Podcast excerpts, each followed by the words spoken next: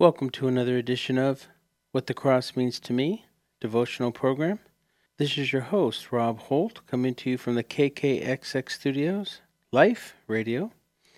It is good to be with you as we contemplate fresh perspectives on the meaning of the cross.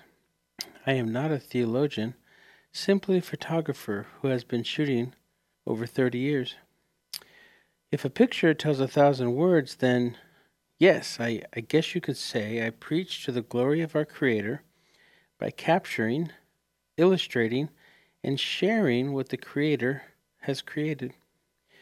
My mission is to share the gospel through my imagery, the spoken word, and the written word. This radio program fulfills the spoken part, and the imagery utilized for this devotional are of a singular cross on a lonely hill shot over a 2-year period. The written word for this program is from a book I published about that cross collection. It matches 30 cross images with 30 original essays from a wide spectrum of Christian leaders sharing their insights on the cross. The book shares the same name as this program, What the Cross Means to Me.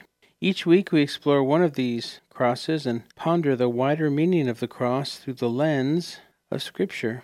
This week's devotional is inspired by the image entitled, The Cleansing, which is a vertical image of the cross, with the cross inside of the foreground covering about 60%, and there is a dark mix of clouds in the top part of the background.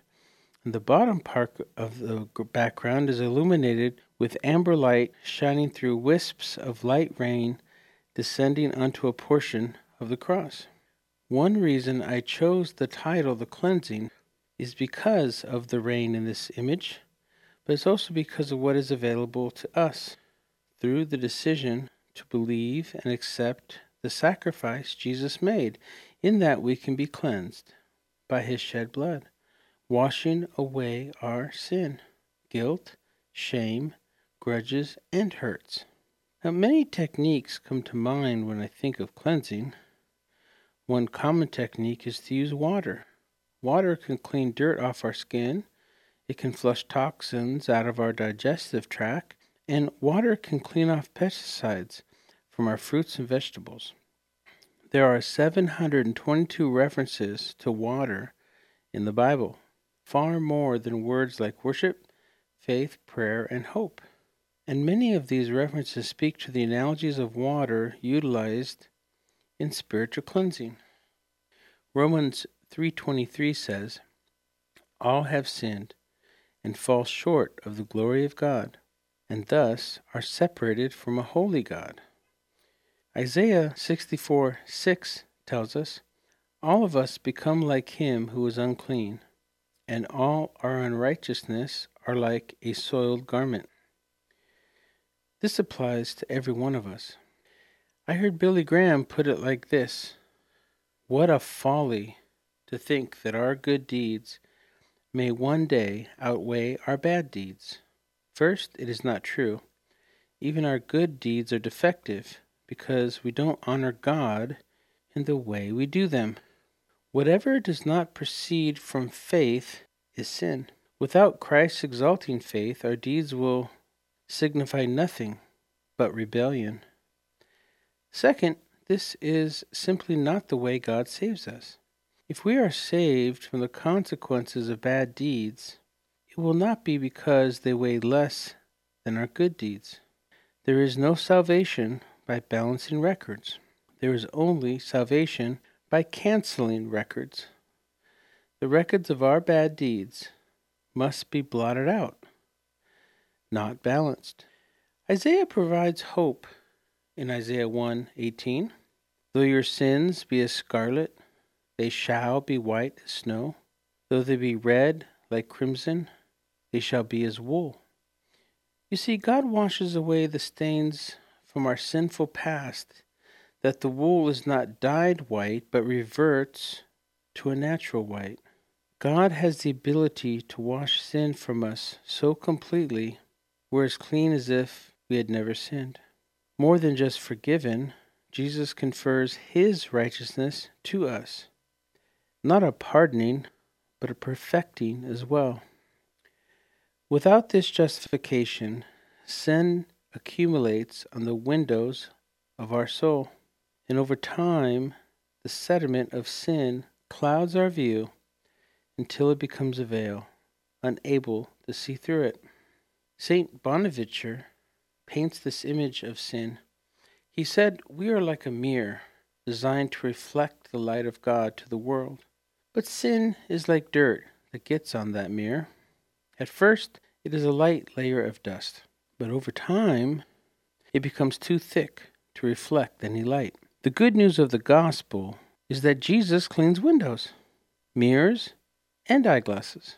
It means that no matter where anyone finds himself in sin, there is underneath it all a mirror to reflect God's love and light to the world. It starts with accepting Christ into your heart and then living out John 1:9, which says, "If we confess our sins, He is faithful and just to forgive us our sins and to cleanse us from all unrighteousness." This leads us to 2 Corinthians 3:18, quote, "And we all, with unveiled face, beholding the glory of the Lord, are being transformed into the same image from one degree of glory to another. For this comes from the Lord, who is Spirit." Keep something in mind. I never set out to shoot a cross, neither a beautiful or a realistic one. I found the cross in this cross collection a little over a year after losing my wife to cancer. I had, up to that point, put my camera on the shelf, although I had been shooting about 10 years when my wife and I were focused on a side business in a roundabout attempt to be able to fund a full-time photography effort. In other words, for us to become successful enough to leave our day job and shoot what I wanted, which back then was nature and inspirational imagery versus products, portraits, and weddings. And we were on our way, meaning she had retired from her day job. She was given a nice goodbye party from her bosses, and she was actually able to say goodbye to her coworkers. All of which knew, because she spoke about it often, that her next step was to allow me to leave my day job and refocus on photography. That was on May 10th, and 13 days later she was gone. God had come for her hand to take her home early. I was there, holding her hand when she flatlined, and I tangibly felt His hand take hers from mine. That experience and what I felt afforded me a stoic peace in the midst of an intense storm. After the activities of the funeral and other related transition activities, I resolved to just fulfill my daybook duties. I let her business fizzle out, and I took my camera off the shelf every night, and I fell into a routine of chasing and soaking in every sunset that I could. It felt like I was the closest I could get to heaven here on earth. Now, St. Benedict believed that Christians have the ability to tap into eternity. And there were times at certain sunsets where I became lost in some sort of wrinkle in the fabric of time and space. I can't really explain it verbally, what I felt and saw, as it was personal for me. But if you can sit and meditate on a sunset for half an hour, for an hour and a half, sometimes unexplainable things happened. Suffice it to say, it amplified my desire to find another sunset the next night, and the night after, and the next. In other words, I fell into a chasing sunset phase of my life, and it was in this mode of living, in this mode of exploration, for new sights to meditate upon and shoot from, that I discovered a new hill, and this time, up on the top of it, I found a 12-foot-high white wooden cross.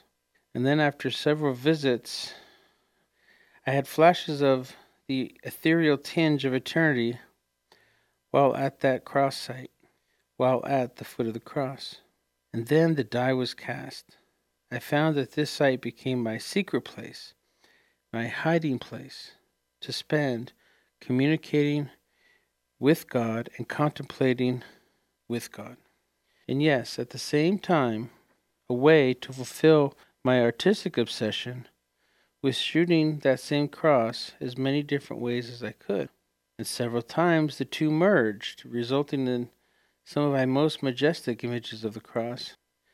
Like many aspects of our lives that we, in hindsight, refer to as a God thing, meaning, again, the cross collection was a natural evolution of my life at that time, and a place that God drew me to, which means that God wanted me to create the collection over those 2.5 years, without any concern of how some might interpret the art that God was inspiring me to create.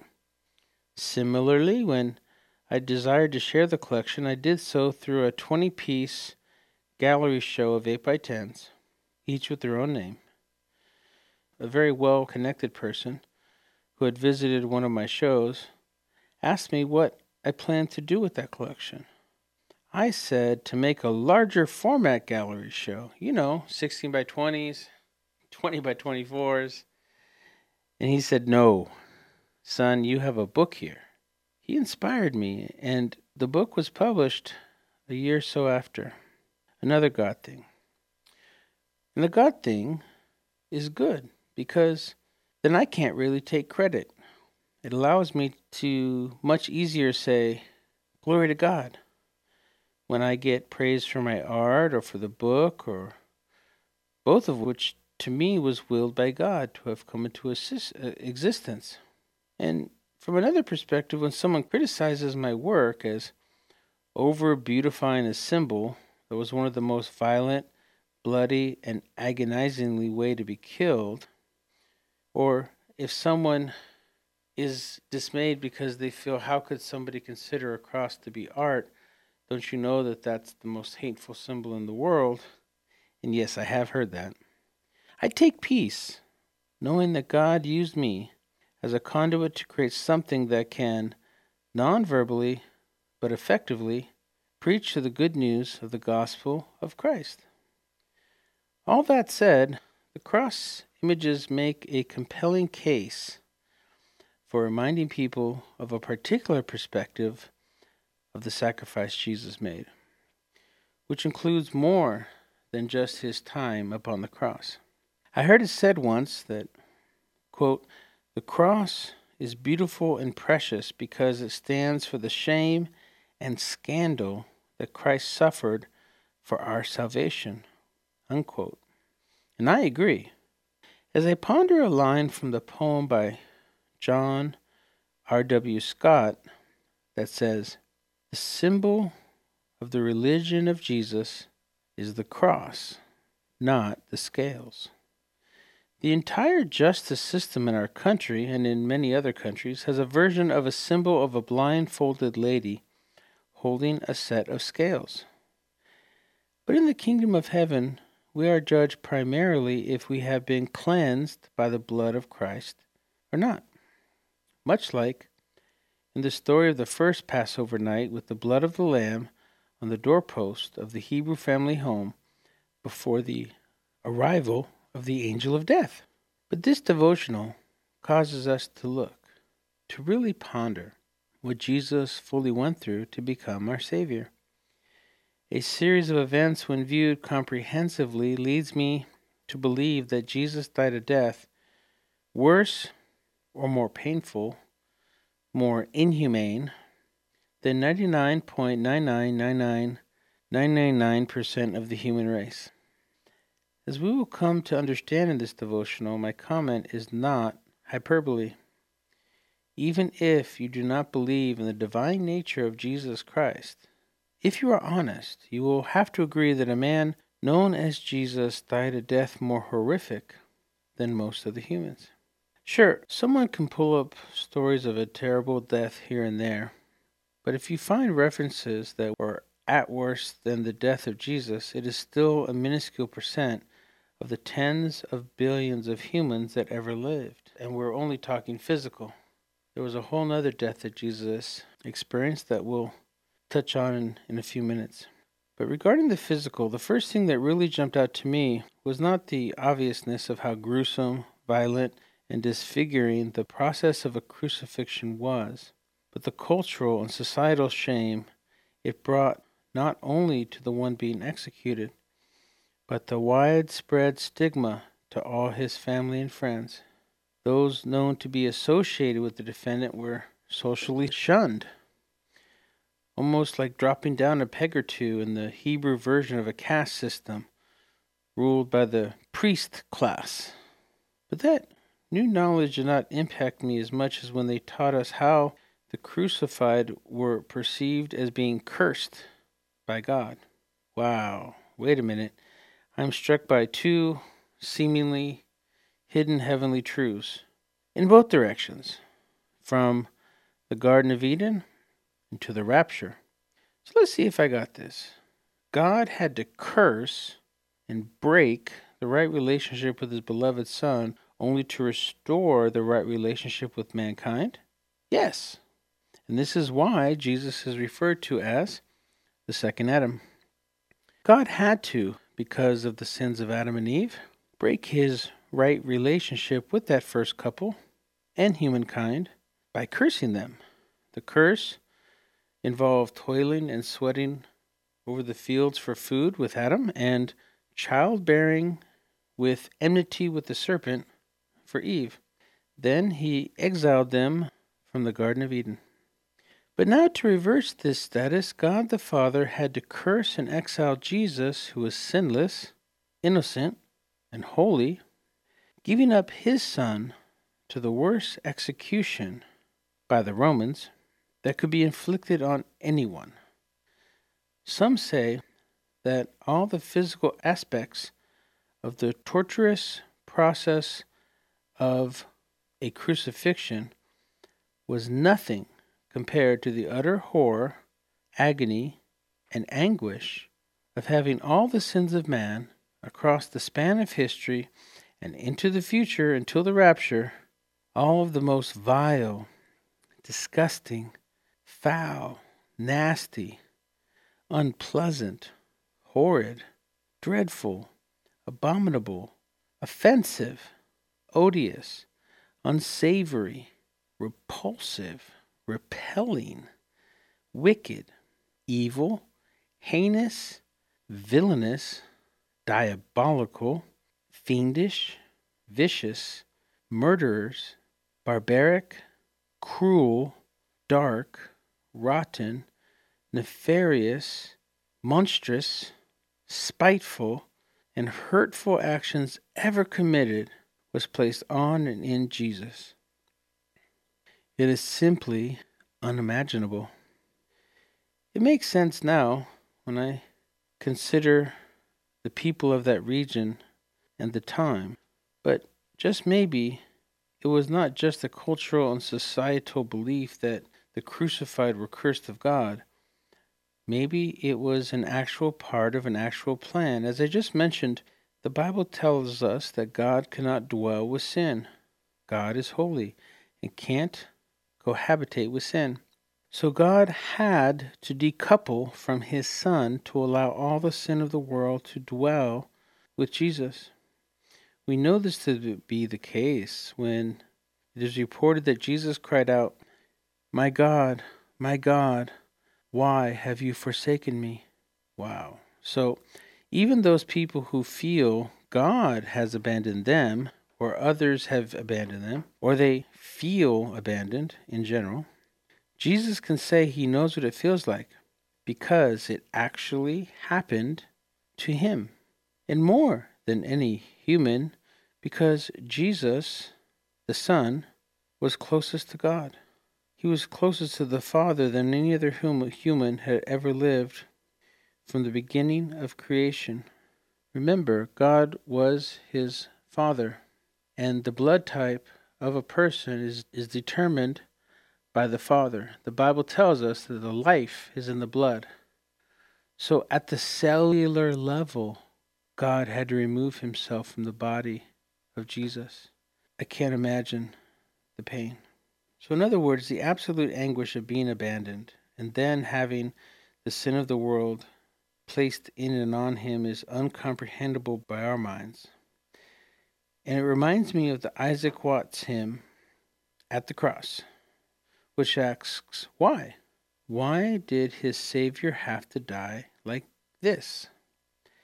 It is a good question, especially as the crucifixion tool as a type of capital punishment was reserved for only the worst type of criminal, and was only performed by the Romans in that day. In that first century, in Hebrew culture, it was the worst stigma as well. A stigma not only for the condemned individual, but for the family, friends, business associates, everyone who was a part of that person's life. The only comparable stigma I could think of is being charged with treason in our day and age. But this perspective provides fresh insights as to why the religious leaders, especially the Pharisees, would accept nothing less than crucifixion. Pilate, then Herod, and Pilate again, offered many alternatives to crucifixion.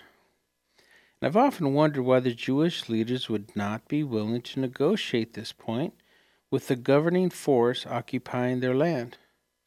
On a side note, if Israel were not occupied by the Romans during the life of Christ, then Jesus could not have been crucified. And yet, it was a death prophesied by several Old Testament prophets. As Caiaphas told Pilate, our law forbids capital punishment. When Pilate asked, why don't they just deal with Jesus in their own way? There was many ways they could have, but this was much a political as it was a commercial motivation. The followers of Christ were growing, being baptized, and less people were needing that ruling priest class. The arrival of Jesus on what we call Palm Sunday, in which the Bible says the entire city turned out to cheer and praise Jesus entering, was a final straw for the Pharisees.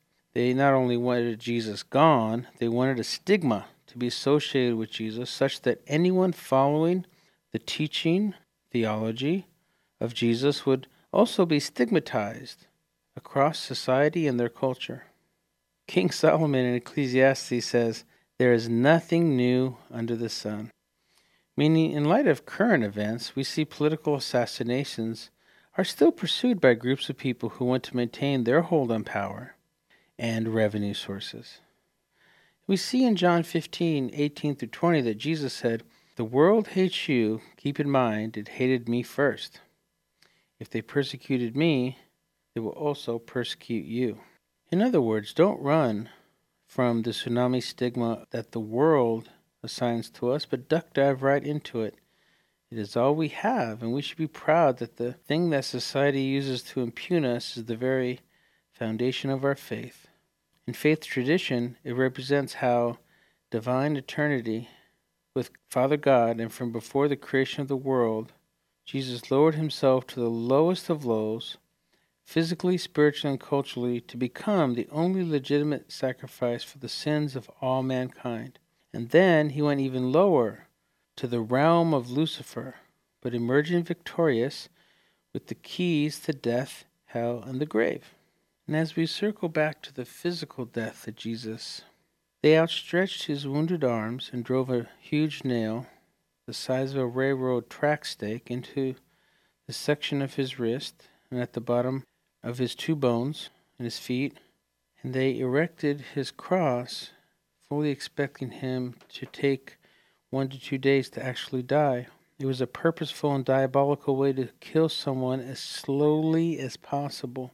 It was a very long process of suffocation. At one point, the soldiers were ordered to break the legs of the three being crucified on that hill of Calvary to speed up the process in this particular case. But the soldiers were perplexed because they found that Jesus was already dead. So to be sure, they pierced his side, and it was reported that a mix of blood and water flowed out. But why? Why had Jesus died so early? Well, there's a school of thought that Jesus died of a broken heart. What I just alluded to, that all the sins of mankind across all history, from Cain and Abel into the future, caused the abandonment from his Father. And many of us, including me, believe that is what broke his heart. That is why many of us believe that the whole plan of salvation was for Jesus to live as one of us, to experience plight, hunger, tiredness, pain, grief of loss, and the temptations we face. And in the crucifixion, we see that it might be impossible for any one person to say that they had anything more painful happen to them than what Jesus experienced. Moreover, when Jesus took all the sin of the world, no one can say that Jesus would not or could not know what they went through or are going through. And to those who felt or feel abandoned, as I mentioned, God knows this intimately. He knows how it feels to be completely and utterly abandoned by his Father, who is actually a part of him at the cellular level. My point is, it means that there is nothing you have gone through. There is nothing that you will go through that Jesus has not already gone through for you. Now, if you are a Christian, have you been living in this perspective? If not, I suggest you meditate on this paradigm, because it removes all possible fear, doubt, and insecurity in your life. And if you're a Christian, following this perspective will help you to choose God's will without overthinking it, knowing that the truth of the gospel is that the worst case result of any scenario in your life is the best case outcome for us, God's children, if we are living in calibration with his will. So go and live in that truth today. And with that, go in grace, and may God keep you in his perfect peace. Thanks for listening to What the Cross Means to Me devotional program, heard every week here on KKXX Life Radio. If you'd like to view the image discussed in this week's essay, The Cleansing, along with perspirations and crosspirations, then check out Rob Holt Inspires on Instagram. Or if you'd like to hear about the cross products or read further meditative musings or other podcasts, then log on to RobbyHolt.com. That's RobbyHolt.com.